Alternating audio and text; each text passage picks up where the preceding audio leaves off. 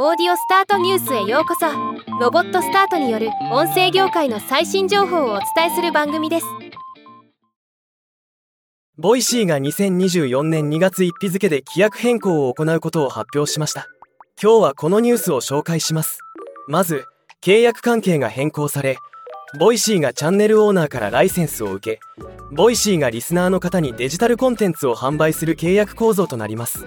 これによりプレミアムリスナーが購入月中にプレミアム限定放送が一つもなかった場合には購入月分の料金を返金。